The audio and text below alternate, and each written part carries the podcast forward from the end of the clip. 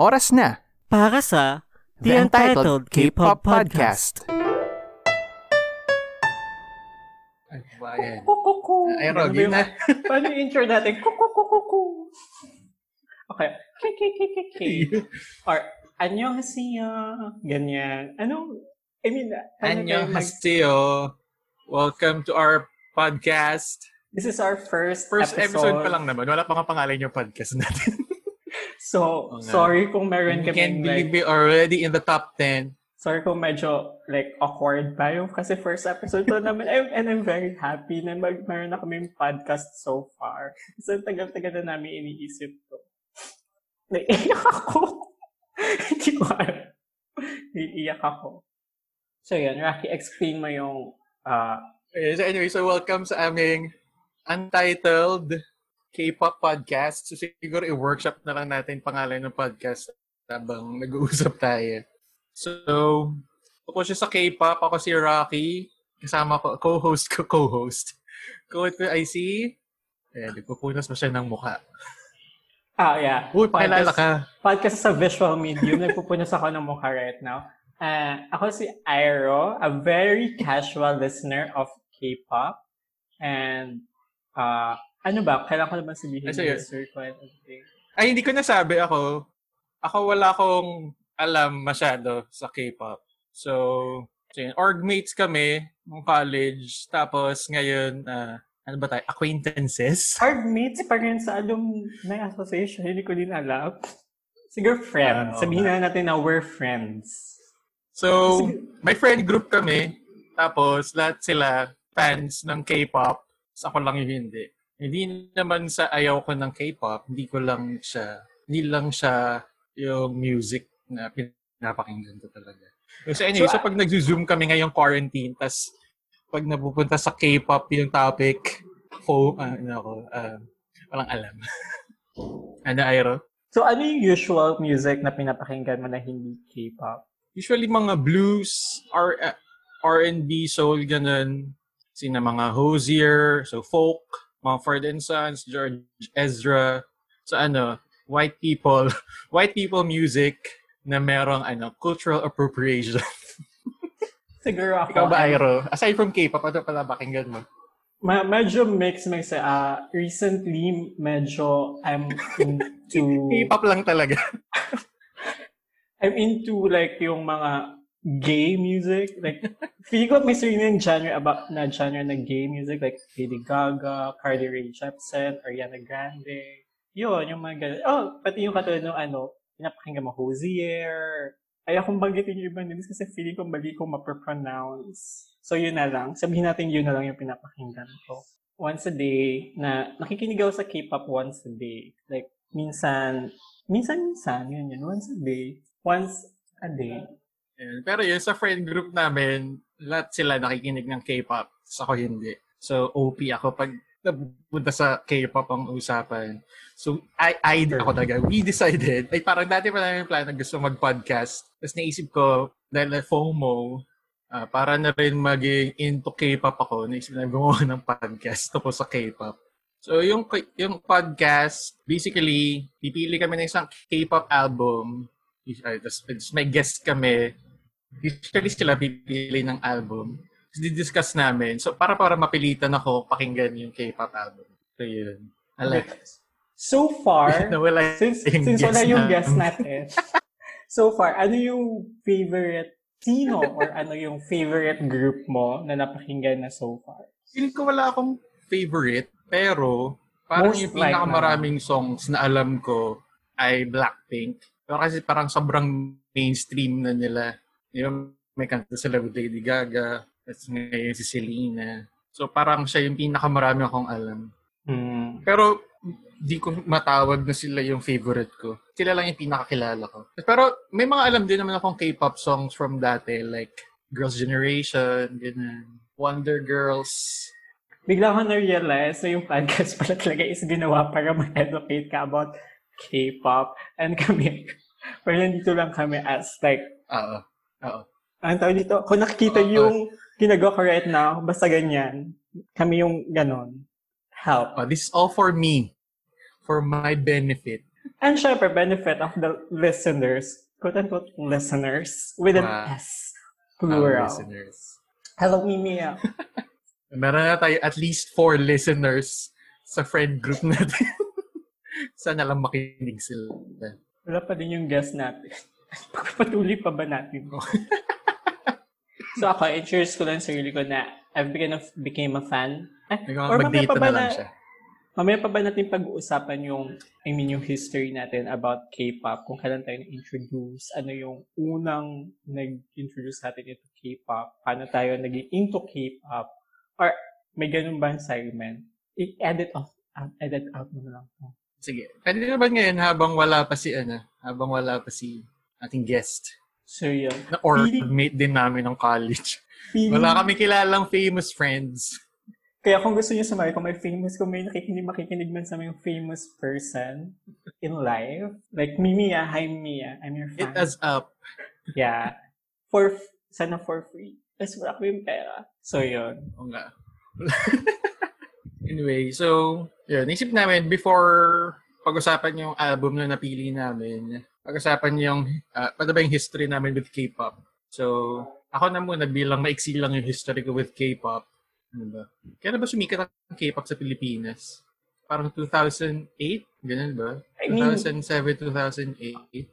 Sige, sige sabihin na natin Tama 2007, 2008. Uh, nung, kasi nung high school ako, may Ano? narinig na ako like Wonder Girls, uh, Super Junior. Oo, kasi for, eh, parang yung pinakauna talagang K-pop na pop-pop-pop song na narinig ko ay Nobody.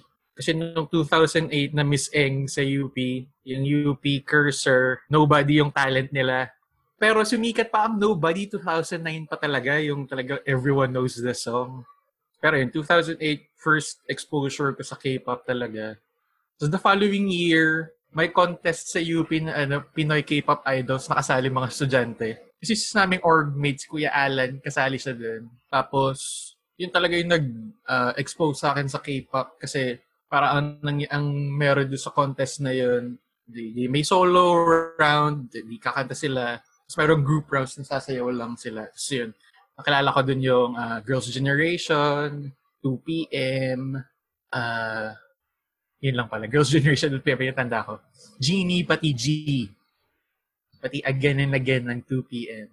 Tapos after that, mga 2010, yun na yung start ng ano, no? Mga Super Junior, tama ba?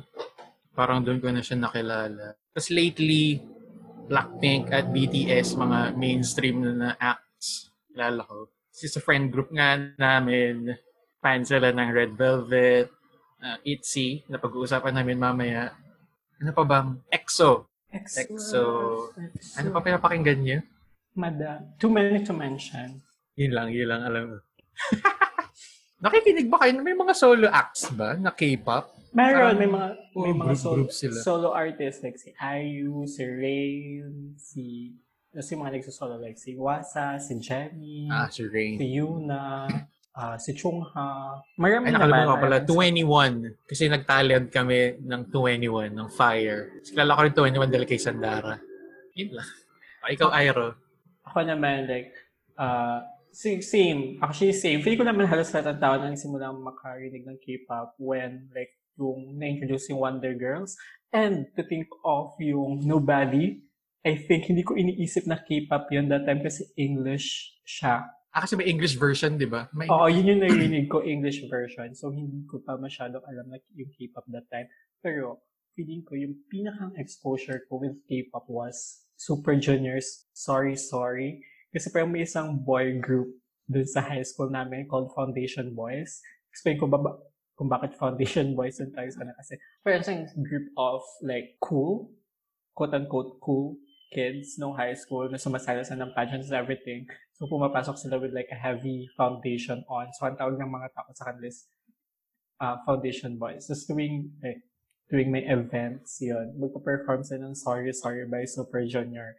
Tapos from that, nakilala ko yung 21 dahil kay Sandara Park and became, I think, a fan of 21. Tapos, feeling ko may time na hindi ako nakikinig sa K-pop, yung parang yun yung time ng rock emo stage. Tapos pagdating nyo nung college, may nakilala kong friend na feeling ko magiging guest din namin later on in this podcast na nag-introduce sa akin sa EXO.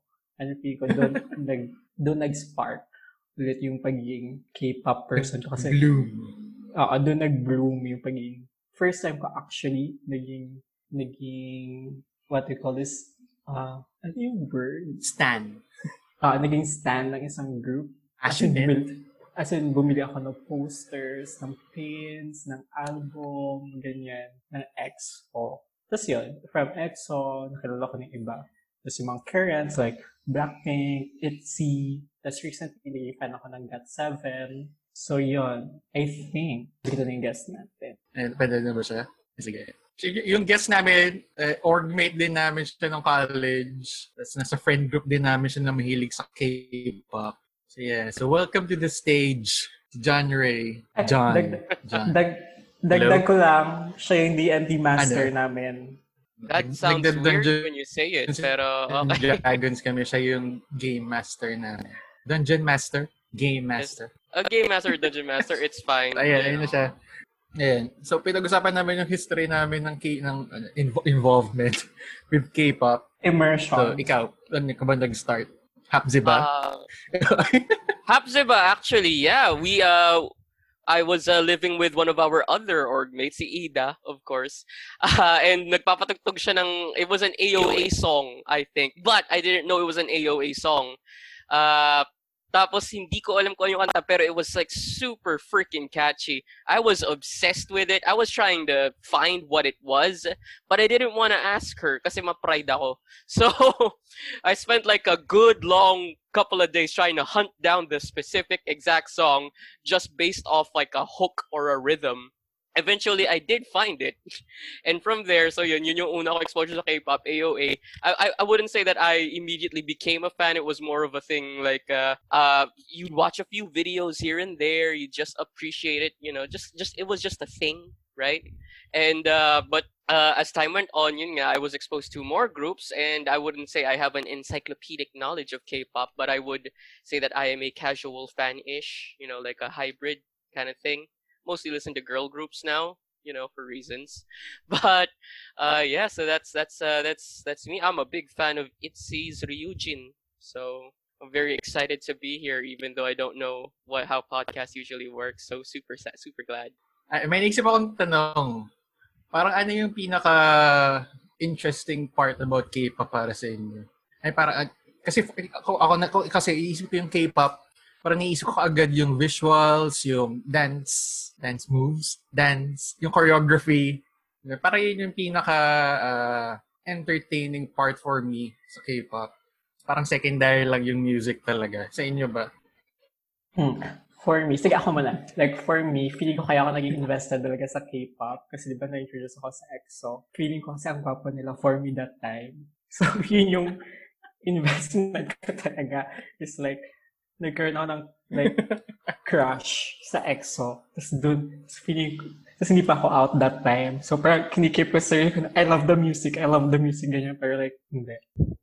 Gwapo talaga sila. But right now, yung things sa maganda naman Looks talaga. talaga. Maganda naman talaga makinig sa uh, K-pop.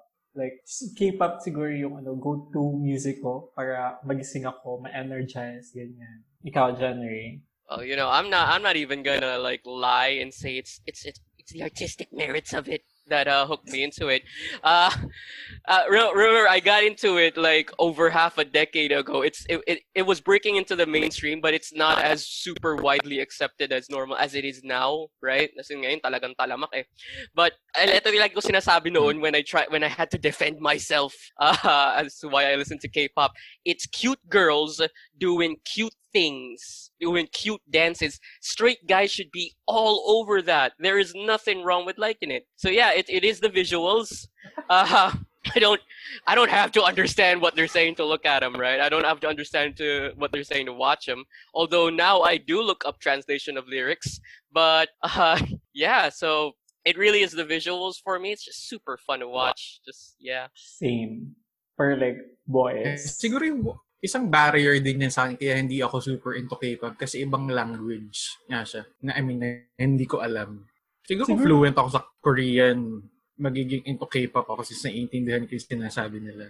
I can Actually- sort of understand that, but you know, at the end of the day, pop is pop.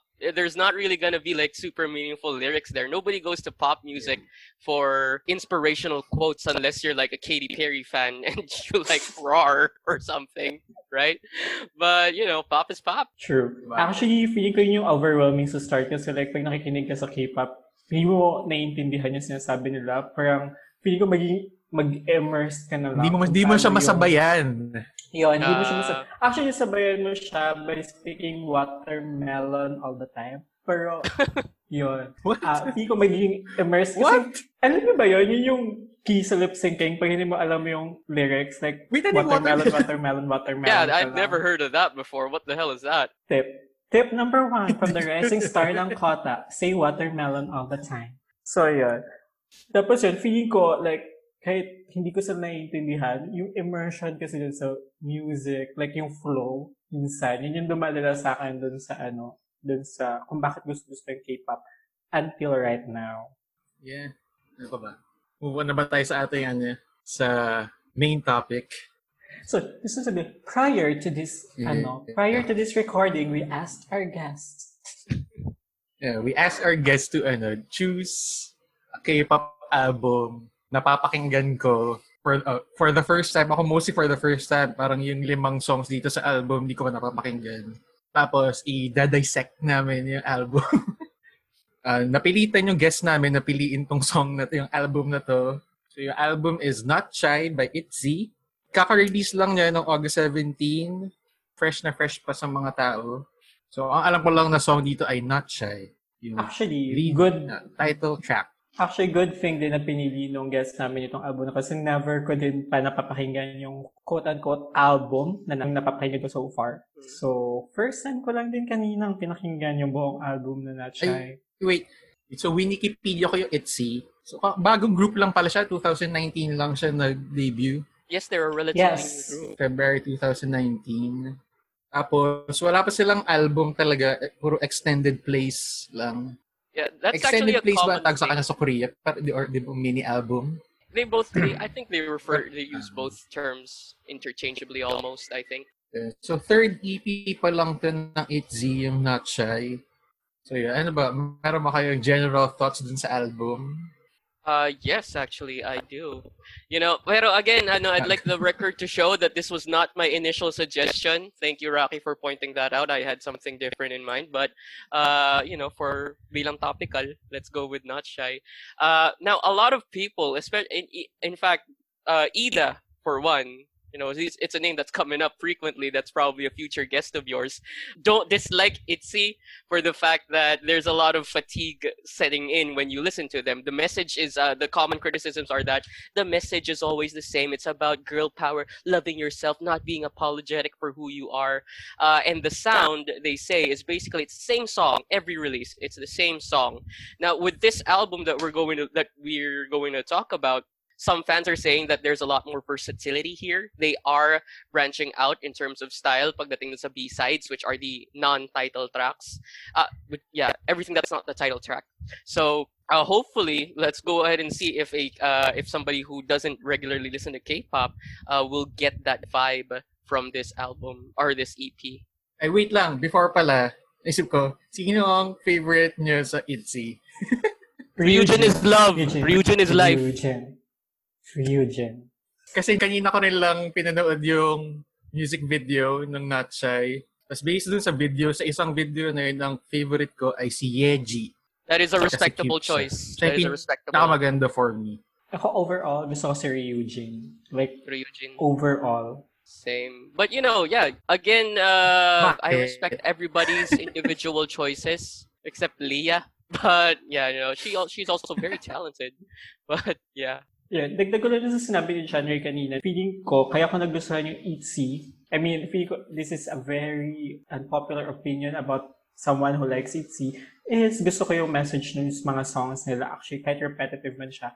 Kasi first time ko actually maka-encounter ng isang girl group sa K-pop na really yung message nila is women or girl empowerment. Like empowering yourself. Which is feeling ko, like kailangan, kailangan kailangan din right now. Yun yung actually yung pinakang nagustuhan ko nung nag-debut yung ITZY with Dala Dala.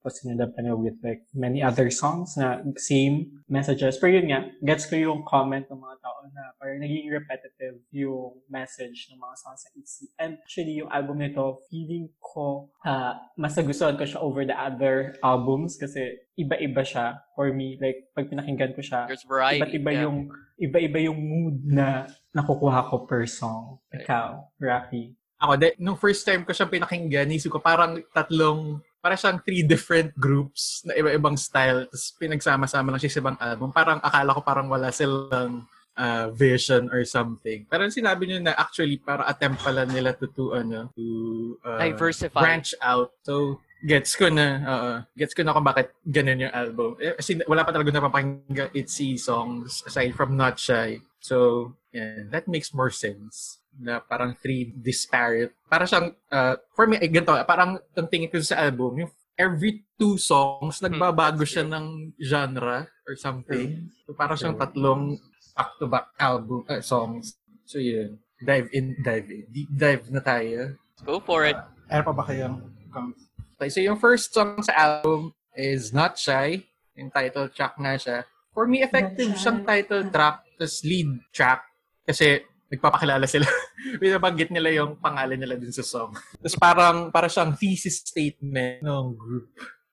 I would largely like the agree. It actually it does do a great job of easing you into the rest of the songs as well, right? And feeling ko like ah magandang move din na Not Shy talaga yung ginawa nilang title track or yung kanilang single for the album. Kasi kahit hindi mo gusto, masyado yung song, you will be like, Not Shy, Not Me, not... Di ba? Parang makukuha mo agad Ah. yung It's it! uh, It's it! The hook. makukuha mo agad.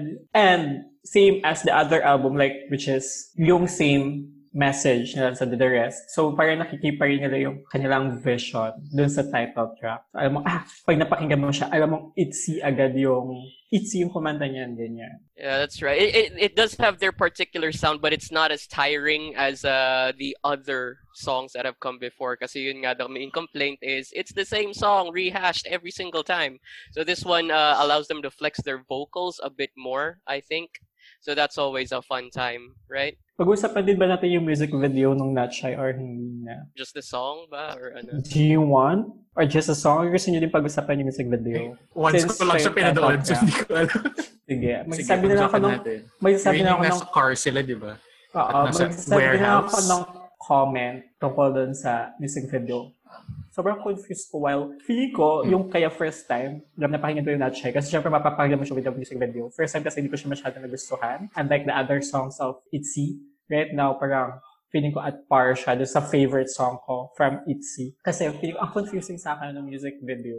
Like, very hindi ko na-get yung point, yung music video. Bakit sila naghahabol ng car? Basta at the, at the end, ice cream lang pala yung laman. Or baka may message sila. So, or, kailangan ko pong pag-isipan yung music video talaga. And hindi ko gusto yung steps. Feeling ko, number one problem. Hindi ko gusto I, yung I actually really like the choreography. It was like super dynamic in my opinion. You know, like you if you watch a lot of other, other girl groups, uh, their transitions when they're moving between positions, it's it's sometimes really just them quickly walking. But with the choreography of Not Shy, the the movement is actually integrated into the choreography. So that's I feel like that was fun.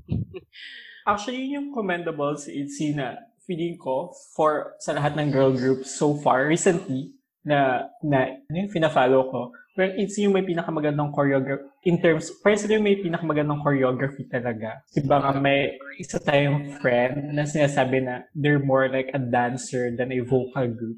I hope that friend listens to this album to to you know. To- Akala ko Red Velvet. Oh no, look, we're, we'll talk about Red Velvet at a different time, but that's a totally different thing. So yun, ah, pag-usapan ulit Yeah, natin yung song na? Not Shy. Ano, sinerch ko yung English translation ng Not Shy. It's about ano pala, a girl expressing her love towards a man na parang hindi siya nahihiya na ako yung mauunang magsabing mahal kita. Actually, Well, uh, ginugol ko rin so- yan, translation. It's a, basically ayaw nila sa torpe, which is very on brand for ITZY. So, appreciate that. So talagang girl power pala ang brand nila. Strong, Kasi- kasi hindi ko- independent hindi ko- woman. Hindi ko na-attempt hanapin, hanapin yung translation ng lyrics. Mm-mm. Pero again, ayo, it's it's something important to remember. translation ng tawag dito, uh, the the whole strong women concept. Uh, there are points where this was done. Of course, there were points that this was done before in K-pop with other girl groups, and you know, historically, it hasn't really done that well. Uh, no matter how popular the group is, it it it just uh pitches just a bit below par. Uh, so yeah, for a whole girl for a whole girl group to have that as their entire main concept and succeeding at it is pretty cool. True. So, may thoughts pa ba kayo sa Not Shy? Not really, no. Good. Not Wala. Shy siya a ay number 9. Peak position niya sa Korean charts ay number 9. Mataas ba yun? Ang pinakamataas nilang nag-chart ay Dala Dala at number 2. Pinakauna nilang Okay lang yun, nine. I mean, hindi siya sobrang Tingnan ko taas sa for... Wikipedia. Hindi siya sobrang taas for uh, release kasi usually pag release, magpipeak ka talaga as like peak. Pero since it's si hindi naman sin- feeling ko pa masyadong ganun, ka, ma- ganun kalaki yung fanbase na compared to like yung mga kasabayan nilang groups. Nine is really good. I mean, congrats to them. Good for them. the Korean music charts are still a mystery to me, no matter how many years I've been listening to K-pop, honestly. So, yung next song sa album is I Don't Give a What. For me, meron siyang ano, anime opening vibes. Oh my God. As in yung, pwede ko na ba nang sabihin? As in, start pa lang ng song, wala. Ito na, Ano? ito na yung favorite song ko, like, for ITZY. Naiyak ako, ano, imagining yung sarili ko nung unang pagkarinig ko ng song. Love this song. Kasi yung opening riff niya, parang shut up and drive. Yung git parang guitar, ano, no? It does sound familiar. Actually, uh, tunog, rock pop, pop rock. I don't know. tunog ano siya, tunog like, ganun nga, yung parang girl, ano ko sabihin yung girl? Ano ba, baka masyado siyang ano, like, ano ba, paano ko sabihin to? Aside from familiar. Maganda siyang pakinggan for me. Siya yung parang feeling ko, like, pag gusto kong uh, makinig ng ITZY song, feeling ko siya agad yung una ko may isip. It's very anthemy for you. Mm-mm. Sure. Oo nga, yeah, very anthemic nga Anthem. siya. Yun, yun yung aking gusto sabihin na word na hindi ko ma- makuha in my brain. Anthem. Thank You you know, I- that word. I, I'd like to think na they actually had a very hard time deciding between Not Shy and this song as the title track because I think that this song uh, would actually track very well if you were to make a video of it as well as yung live performance niyan because it, it just sounds fun. It's energetic. Uh, you got some. Uh, it actually has a Ah, it's callback to one fun. of their older songs. Uh, sorry, not older songs. They're not that old of a group. Their previous song on the album uh, "Nobody Like You." So, but this one, this one seems like a more energetic version of that song. So, it's uh, it's it's really cool. I love this song. Oh, ano, parang medyo meron siyang ano, parang Ano ganun kung feel like no, nobody like you.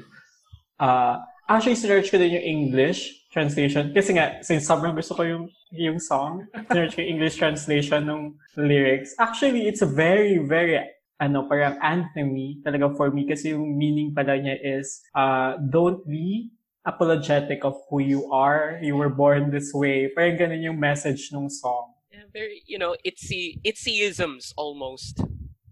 They don't Parang- give a what. Uh, I don't give a what. Parang, kung ganito yung pinaproject ko sa'yo, deal with it. Girl power anthems. That's uh, that's Itzy's thing. So, but yeah, it's it's, Diba, it's yung sound niya, song. Yung sound niya pwede siyang ipatugtog during Pride, actually. Like, pag may Pride, tapos play mo yung song na yan, parang, ang bigla kong naalala ngayon lang, parang uh, reminds me of yung ano, gym battle song sa Pokemon Sword and Shield. Yung parang nakaka-pump up yung yung, yung sounds niya. yun nga. Kaya Pump feeling you ko, up. Feeling It's the ganun- guitars. It's the guitar riffs, as well as towards the end. You know, there's like this one Ah. really extended long guitar riff. It's just nice to listen to. It's really nice. Makes you want to punch something, but in a good Kahit way. ano, yung songs ba nila, laging may ano, yung songs nila, laging parang may dance break na EDM. Ah, that's a good It's Meron question. to, meron yung Not Shy. Well, actually, people are complaining sa Not Shy that there's basically no dance break. But uh, you will find that in K-pop songs, there is usually a dance break. Not just Kasi- anything, but like almost all of them. Kasi nga, di ba kung titingnan natin, in a K-pop group, merong parang sarili silang roles and may isang role is the main dancer. So parang yung dance break, yun yung magbibigay ng focus for the main dancer na hindi mapofocus during the vocals part. Kaya feeling ko very common yung dance break sa isang K-pop song. So, sino ang main dancer ng ITZY? Never ko in-attempt malaman yung roles nila actually ng ITZY. Pero, It should be Yeji, right? I believe pero Yeji feeling ko si Yeji. dancer. Ooh. Yung favorite niya, ang role niya, si Ryuji. She's the uh, rapper. Di ba siya yung center? Am I wrong? She is also the center. That's why Alam we ko siya yung always. center. Uh, so Rocky, do you know what a center is? Ano yung center? Yeah, and Airo, tell us more. Gitna. Center, pag ano, may music video, siya yung nasa palagi nasa gitna. Bakit? Basically, siya yung parang, leader, ganun. No, there, that's a different Styles. role. that's a different role. Pero parang, ano ko kasi sabihin yung center?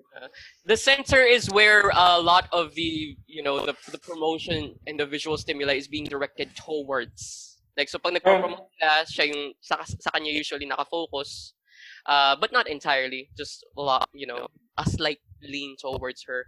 Uh, usually selected kasi iniisip nila na, ah, this girl or this member will probably fare well in popularity polls. Uh, or sa- sabi nila sila yung pinakamakarisma. So that's why they select the center. That's how they select the center. True. Sinerge ko si Yaji nga yung main dancer. Ano pa yung... Oh, sige, mamaya. Next time na lang. Oh, you want to Thoughts figure pa out? on I Don't Give a What? Uh, Next. no, just overall a really great pop rock song that gets you pumped up. Ka, parang taboo ba sa K-pop ang ano, expletives? Huh? I'm not sure. Curse words? May, Masasamang may- mga words? ano ba to? May, hindi ko sure, pero may nakukuha akong ah, feel. Feel. Pero ge- generalize ko lang na pag girl group ka, hindi ka masyadong allowed to do that. Unlike pag boy artist. Wait, do boy artists. groups use a lot of profanity or something? I mean, pag male groups ka or like male artists, like, hindi naman allowed. Mas common na mas may angst yung wording. Diba, parang ganon, parang image din or something. Feeling ko yun yung na-generalize ko lang sa mga ano, mga narinig ko. Well, I think we also have to consider the fact that they are still a, I don't know, basically a K-pop group.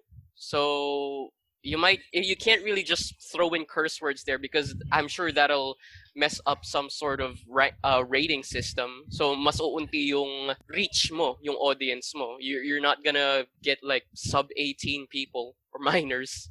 So that's probably why they're avoiding it. You know, just gotta get that bread. So yeah. Okay? So, yun. So, next, yung third song ay Louder. Uh, Actually, hindi ko rin siya Uh, feel masyado. Yeah. Ito Earlier, you mentioned that uh, each, the album sort sort of felt like it was segmented into three parts every two Oh. songs. Ah, Yeah, ito. this middle part, I'm not crazy about this middle hindi rin- part. I don't, yeah. mm.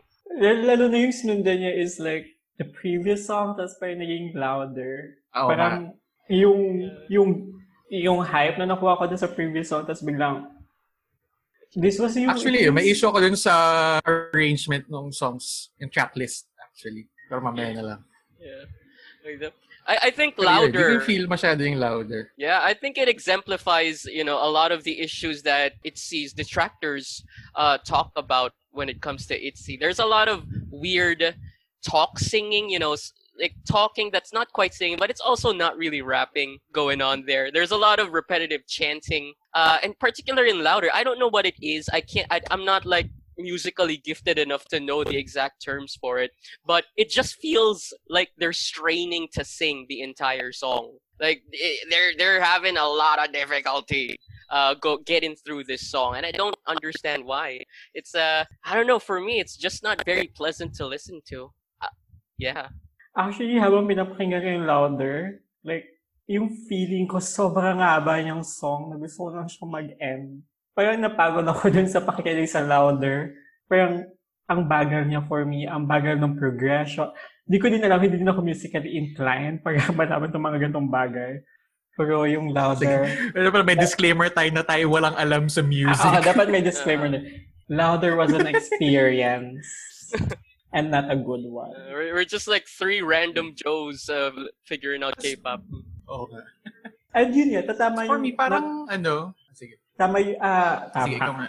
yun nga, napaka-repetitive din kasi ng song sa akin. Parang, mayroon lang siyang isang stanza na paulit-ulit until matapos siya. Kaya feeling ko, gusto siya mag-end na.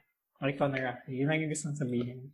For me, parang ang derivative niya, parang nakinig ko na siya, der- derivative na, tapos parang outdated na yung song. Para kung, nak- kung narinig ko tong song na to mga 2014, 2015, feeling ko sobrang big hit nito. Pero nga ito 2020, parang luma na siya. Yeah. Yeah. ba yun? I don't have a lot of good things to say about Louder. I think the only part about Louder that I like, and this is probably just because uh, Ryujin is my bias, would be like uh, her part around a minute and 40 in, where it's like a, a trap ish breakdown. She sounds a lot like an anime villain who is winning, and I love that. But other than that, I pretty much like, I heavily dislike this song. This is like my least favorite song on the album. Wala ko masyadong masabi kasi wala talaga akong natatandaan sa song. Like, hindi siya tumatak sa isip ko as compared to the other five. Just, well, I mean, they Wala can't kang all be winners. Sasabihin mo ba kanyang magsalita, ganun. Actually, kahit yung Actually. parang sinerge ko yung English translation niya, hindi ko naiintindihan yung song. I mean, feeling ko, hindi ko, hindi sa hindi ko gusto yung song ha, hindi ko lang siya gets. As of now, baka mamaya pag pinakinggan ko siya like 5 or 10 times, ganyan, magustuhan ko din siya eventually, like other songs. Pero nga, it sounds outdated din for me. The middle section kind of feels like padding. Bago ba tayo may masabing kung ano, next song na lang. Actually. so yung next song ay ID. Tell me your ID. ID, ID, So, ID. Ano ba to? Parang pa-cute song to, no? Nagtatanong sila ng lalaki kung anong pangalan nila. Hindi, Ah, tinatanong nila kung ano So, yung medyo feminist din. parang- number. Parang, more on, tinatanong nila yung kung ano ID? yung line ID, parang ganyan. Hindi kami sponsored ng line, sorry. Pero, akala ko identification talaga. Hindi, search ko kasi yung lyrics niya, parang ganyan, nagtatanong siya kung ano yung kanyang phone number para para sa communication after nilang magkita. Yun yung aking naintindihan. And yeah, that's mababa, I think too. mababa ang comprehension ko in English. Okay, dito, uh, ID, I like this song Ang better weird ng than song kasi Louder, but nag-start that's siya as ano, low bar. ah, mas gusto ko rin itong ID kasi sa louder. Ang weird ng simula kasi parang big band yung start. Parang, Paano big, paano big band? Parang sobrang marching band? Wala. Para bang, ano ba, yun, parang jazz band yung start. Ah, ano ba, paano may explain Yung parang may trumpet at drums na, okay nga, tingnan ko nga. Pwede ba i-play to? Hmm, hindi naman tayo, wala naman tayo makukuha ang pera pa so far. Basta, basta parang ano, trumpets yung simula niya, di ba? Tapos Yes. parang sobrang separate siya from the rest of the song. Mm, Parang, bakit may ganung Actually, part? Itong this, per, I mean yung louder, pati itong ID for me. I mean yung itong dalawang song. Pero hindi siya nag-collide dun sa the rest na four. Ito yung pwede ko skip. Skip for you. Yeah, uh, um, I get what you're saying when pa- you say it was disjointed. Medyo ganun nga. Tapos, I, I particularly dislike yung chanting nung, at saka yung, the very high pitch asking, yung, basta the part where they say ID, like repeat, repeatedly, I fucking, I mean, I, can we curse? I'm- Ayoko din yung part na yun. Ayoko sa, pwede ko pa sabihin to, parang feeling ko same siya ng reason kung bakit ayoko ng ice cream ni Selena Gomez featuring Blackpink. Yung repetitiveness ng ID. May same vibe siya. Featuring Blackpink. Oo nga, may, oo. Meron siya ng ano, before chorus, merong yung clap sound na parang ubiquitous dati, pero ngayon ay parang, oh, Again, Diba, hindi po kami yung core- before chorus na yung- yung parang may rhythm na. Parang siyang da da da da Yeah, pero da parang da, loud, da, parang da, outdated din siya. Mm. And you know, uh, I like that you mentioned, you know, the term outdated in regards to yung parang yung brass wind instruments. Because that was that was a thing in the past. It was very, very. True. it was everywhere. Uh, it didn't see it- it's and it suddenly dropped off the face of the earth. Now, if you take a look at earlier in the album, so Not Shy, the chorus actually has like a jazzy saxophone riff going on it, and I appreciated that. But in here, you are right; it does ju- it does sound outdated. It just sounds like it was thrown in there for cool factor, but otherwise, eh, eh. Parang it screams at you I'm jazz. Ganyan. Then, let's move on from ID. I just, So, yeah, yeah, so consensus natin, hindi maganda yung middle part ng album. yeah So- pretty much. so next song is Surf.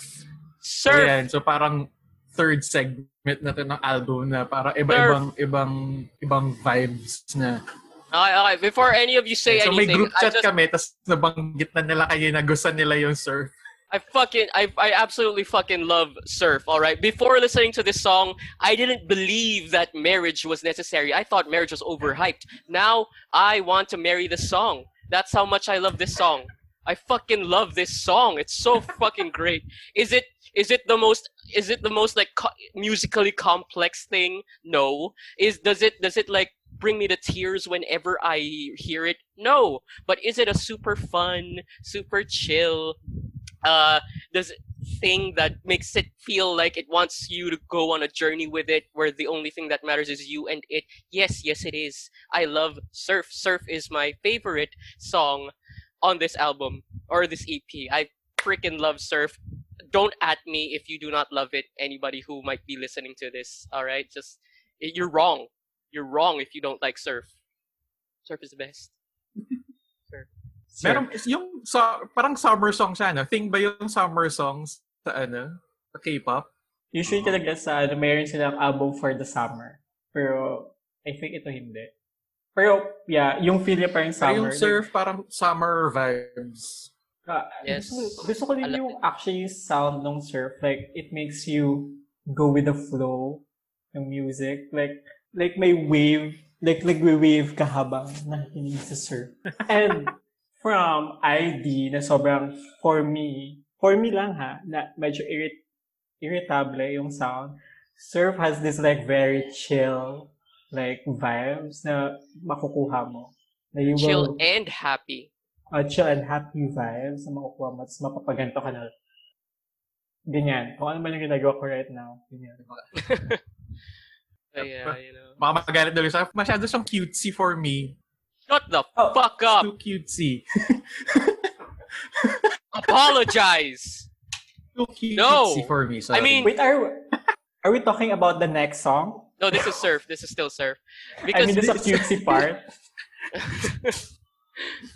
ah, Sige, may I- I- controversial din ako sasabihin mamaya sa Be In Love. well, you know, I acknowledge the fact that surf is like really cute. generally, I like Generally, I like the flow of the song. Yun ang talagang gusto kong sabihin. talagang yun lang. I-acknowledge mo lang yung fact na yun. Yun lang. I mean, I feel like it really doesn't detract from Yeah, it, but I- especially realize, especially when you take into account who's singing, right? Because this is like True. basically the first song from them that has this entire concept and feel, right? Uh, aside from maybe like I don't know, I, I think I might be misremembering, but Cherry from the previous album. But yeah, it's it's very different and it's it's uh it's it's I love it. I love it. Even if it is really cutesy, you know, especially with the hidden vocals, yung mga backing tracks towards the uh, around uh, across the verses. Uh, that was a bit distracting for me at first, but you know, I learned to love it only after one listen, you know. Mm. Yung kaya ko din nagustuhan yung surf kasi like listening ko Not Shy, like yun sa first four songs, feel ko yung ang fresh niyang pakinggan nung surf after pakinggan yung first four na songs. So parang Actually. makes you wanna groove like this. Kasi nga sobrang ibang-iba siya dun sa nauna. Which is, nasa third segment so na tayo first ng time nga nila tong ano, gantong gantong type ng music. To that Sa level, previous I albums nila walang parang ganito. Oo, like Previous to that EPs. level. To that level of like sound. Again, hindi kami musically inclined, so hindi namin alam kung anong sound yung sinasabi ko right now. Pero yun, parang We're, we're, just vibing. We're going up vibes. That's what we're doing. First time ko makarinig ng Itzy song with that kind of vibe.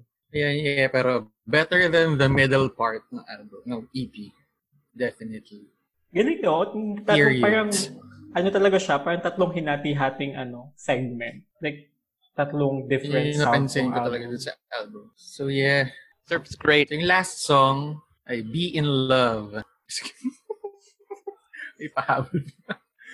So, yung last song is Be in Love. At baka magalit kayo sa akin ha. Pero na, interchangeable siya with Surf for me. Wow! Gets ko kung bakit. gets I mean, I understand it, but still, wow! Ako yung problem ko with Be in Love, it's it's a nice song. Hindi siya pangit, hindi din siya like sobrang ganda. Hindi pero hindi ko siya gusto as a last song ng album. Bakit hindi na lang yung last Yeah, song hindi ng ko rin album? siya gusto as last track. Bakit hindi na lang last track is yung second song ng album? Yes, Oo, yes, and ito yes. what? I agree. Okay naman yung song na to, yung Be in Love, it makes you wanna feel in love, ganyan. Actually, yung Yeah. Naiintindihan ko na yung din siya lyrics. for me. naiintindihan ko sa lyrics ng song, yung search ko yung English translation is like, uh, LDR, it's about LDR. Like, kahit gano'n kayo kalayo sa isa't isa, you're still in love. And like yung happiness. Oh, very happiness. timely during the pandemic. Like yung happiness ng pagiging in love. Ano, yeah. Yun yung kanyang message. Wow, actually, I haven't looked up those lyrics before, so... Hindi makarelate sa Iro sa LDR during pandemic. Ah, sa listeners, Ay! kung, kung mali man ako, hindi ako apologetic about it. I don't give a what. Mm. so, eh, parang ta- tahimik lang tayo for a bit after nung your declaration of you not giving a what, no? Ah, but, yeah, okay, sige, I understand why you feel like be in love would be interchangeable with surf, alright, I get it, I guess. But, uh, yeah, I think, uh, I think, well, surf kasi iba yung vibe pa rin niya for me. It's just, it's, it's really on the happy end of the scale. As for Be in Love is more of yung talagang it's doubling down on chilling out. Uh, and I really do think it's really just uh, an opportunity for the members to flex their vocal cords, so to speak. I think that was the main purpose of this. Kasi yun nga, ang raming, nag, ang raming nagko-complain na, or ang raming nagsasabi, that ITZY is like purely just like, you know what, no, these members were selected based on their dancing skills. Then that's all they are. They're basically a dance group. Uh, so I think this was an opportunity for them to just uh, give them a stone cold salute, so to speak. Actually, figure the whole album itself, yung Not China album, is like an album para mapakita yung vocal, kung gano'n sa kagaling vocally as a group. Kasi yun nga, feeling ko crit- critis, Oo, kasi paulit-ulit na criticism sa kanila mga tao is like, they're not good vocally as a group. So yung Not Shy is like, a great album para ma- masabi sa mundo na, yes, magaling din kami kumanta. Magaling din kami sumayaw. Stan Itzy. Ganyan. Yeah, I, I like the album, but I'm sure that this will not be their best album just because of the existence of the middle section. uh, eh, yeah, but but it's it's a good spot to be in. It's uh it's it's it's showing. Downer talaga yun. Yeah, it, it's it's it's it's a good spot to be in. It's going. It's it's like a good indicator of where they're going as a group, and uh, that's that's that's that's a win for me. That's a win in my book. Pero emphasis ko lang dun sa Be in Love na hindi ko siya gusto as uh, as an ending for the album. Ko dapat nasa middle part din siya. Dapat I don't give a what na lang yung huli. Kasi parang they started out with a bang, with Not Shy. So biglang yung ending mo eh, parang medyo mellow, ganyan. Gets ko na gusto nga nila mag-show ng versatility, pero parang ang weird na sobrang chill na nung huling kanta mo na parang ibang-ibang album na siya tuloy. So, yun. Dapat I don't give a what yung last track. Feeling ko pag nilagay mo yung Be in Love, pag pinagpalit mo yung Don't Give a What at Be in Love, feeling ko hindi magiging misplaced yung third song which is Louder. Hindi ganon, masyado magiging off yung transition to Louder. Hindi ko na talaga masyadong gusto yung Louder. I'm so sorry. Hindi siya pangit na song, hindi ko na talaga siya gusto. Tapos yun pa, for, dahil, dahil magkasunod yung Surf at Be in Love, is parang for me interchangeable na siya. So parang isa siyang mahabang kanta lang for me. Kasi yun pa yung huli kong mapapakinggan. So dapat get ni sugar fatigue. scramble nila yung ano, para hindi siya ano, para hindi nakakauma yung each segment. Pero yun nga, kung bibigyan ko siya ng rating, yung album, bibigyan ko siya ng 3 saranghes out of 5. Kung ano may Three? Seat 3, Saranghe. Oo. Oo, yung 2 doon ay for yung 2 doon ay for I didn't give a what, yung 1 ay for not shy.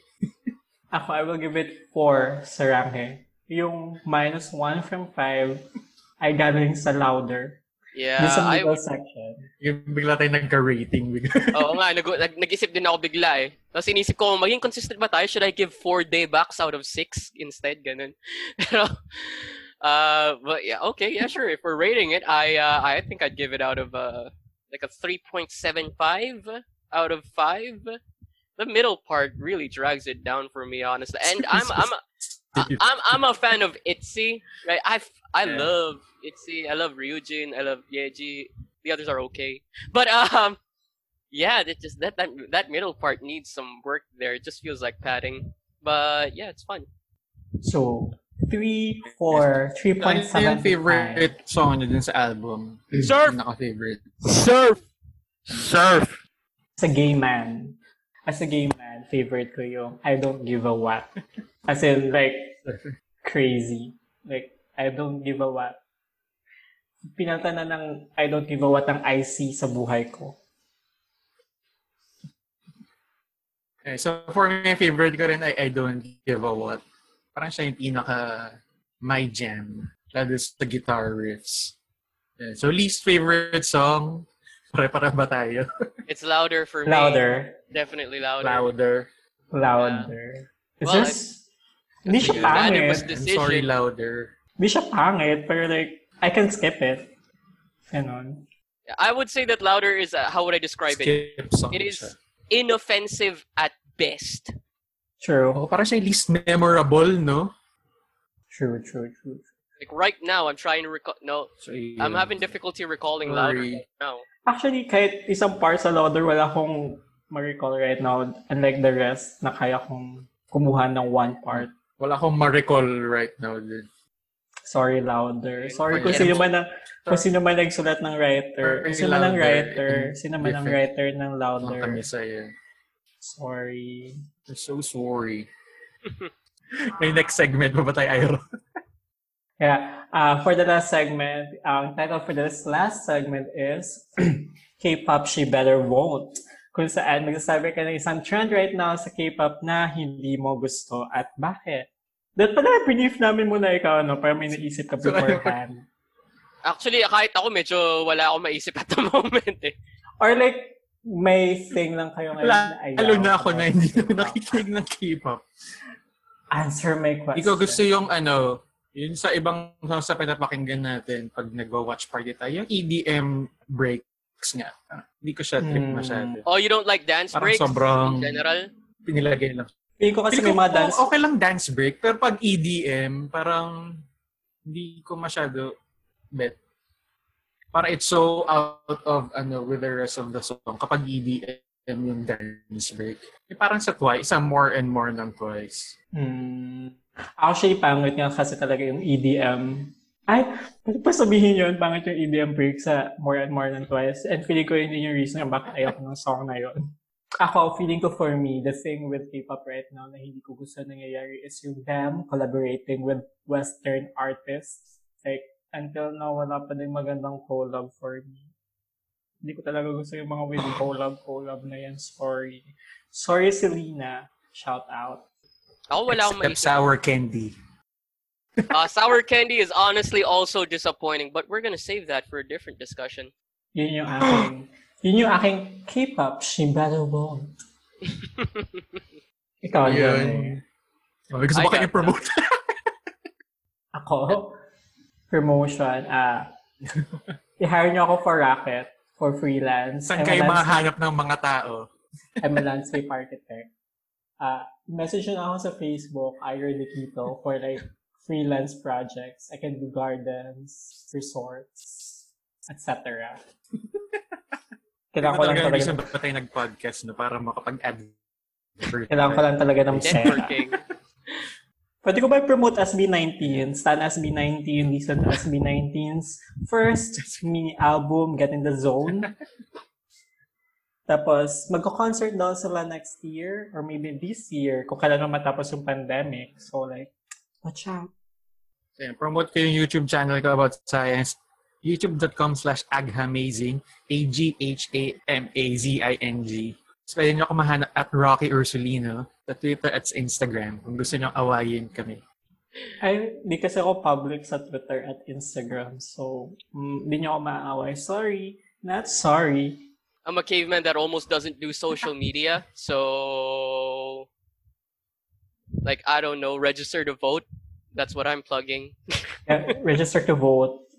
Pwede na nga pala mag-register ngayon. Oo nga, pwede na mag-register. Register.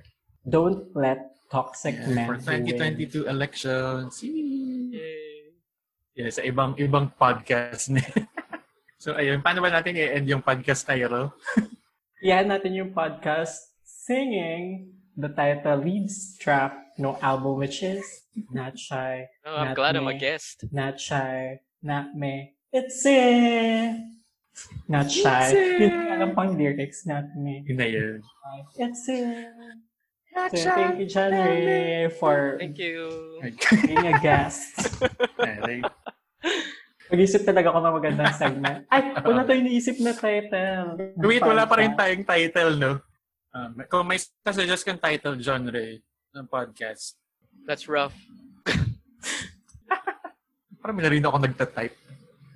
Sorry, that was my mechanical So anyway, keyboard. Wala pang title yung podcast. So, promote ni John Ray yung kanyang mechanical keyboard. Wag daw kayo bibili ng membrane keyboard. That's right. Well, actually, basta wag, if, when once you buy yun. mechanical keyboards, you can't go back to membrane keyboards. It's it's just it can't be done. So yun, ito na po yung episode namin sa It's Z. Mahanap niyo sila sa everywhere. San Ryujin. Ryujin. Ryujin. Joke lang, yung mga handle nila. Text ko. Text ko si Ryujin. So, yeah. Okay, thank you for listening to an Untitled K-pop podcast. Figure na lang yung title natin. That's my number one vote. Untitled Dapat K-pop Yung podcast. each guest, mayroong ano, may ano, suggestion sila for the title. Yun na lang yung ating ending segment. Yay! At K-pop siya better so John Ray, anong title ng podcast? Wow, really putting me on the spot Kailangan here. mo tuloy Uh, magbigay ngayon ng ano. this is this is bullshit. This is really bullshit. Sige, pagbigyan. Next time na lang nag-guest ka. Okay. Next time talaga. Kailangan may baon ka ng ano, title. Oo, since konti na naman ng friends namin, mag-repeat mag-repeat lang yung guests. Magro-rotate, magro-rotate kami at some point. Mm-mm. Mag-recycle lang tayo. Well, next time I'm here, you all know the album Thank that I want to listen to. Bye. Thanks for having me. Let me just. It's should, I cut, it. should I cut my It's video? it. Not shy. Not me. Five, six, seven, eight. The Untitled K-pop Podcast. Oh yeah, yeah, yeah.